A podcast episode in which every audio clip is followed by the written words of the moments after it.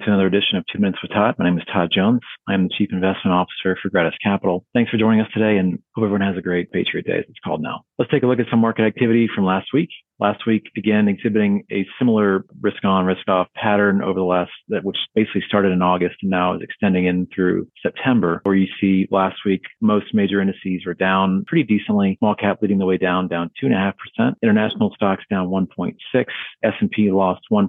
On top of that, bond index was down 1% as yields are rising again and commodities leading the way higher, up close to 2%. This is, of course, on the back of very strong energy markets and particular crude oil. Natural gas has also been strong, but crude oil certainly been leading the way up here. What's been driving that? Well, it's a variety of factors. I think we are into the kind of dull days of autumn and there's just not a lot of catalyst right now, given that earnings season's out of the way. Political rhetoric is starting to kick up as we approach a primary season. And I think we're just going to be in this chop zone for quite some time. Moving to chart one, we have had some clients inquire about, you know, what's going on our, our strategy in the bond market. Recall that we did upgrade muni bonds to a slight overweight position relative to a neutral. This is because of what we've seen not only with corporate default rates now starting to rise, but also the historical experience of corporate bonds versus muni bonds in default type scenarios or recessionary conditions. And you can see on this first chart, the difference in default rates between corporate bonds and muni bonds is pretty dramatic. And so we feel like upgrading our credit quality via muni bonds actually not a bad place to be in. We're still very short term in nature in our bond portfolios overall, but just wanted to highlight this little nuance here because the difference in default rates is quite dramatic over time. I did touch on the primary season and political season and chart two just speaks to this idea or notion that the market is really politically agnostic, at least in the U.S.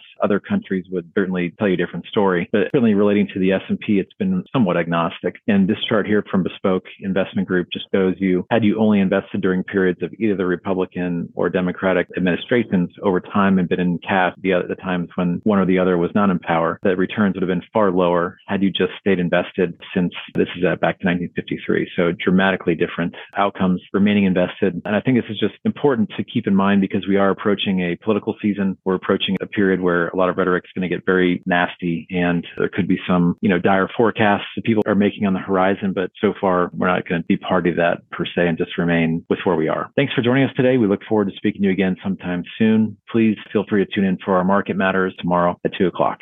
Thank you. All price references and market forecasts correspond to the date of this recording. The information contained does not constitute research or recommendation from Gratus Capital to the listener.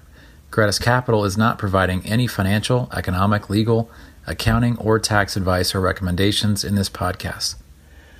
In addition, the receipt of this podcast by any listener is not to be taken as constituting the giving of investment advice by Gratus Capital to that listener.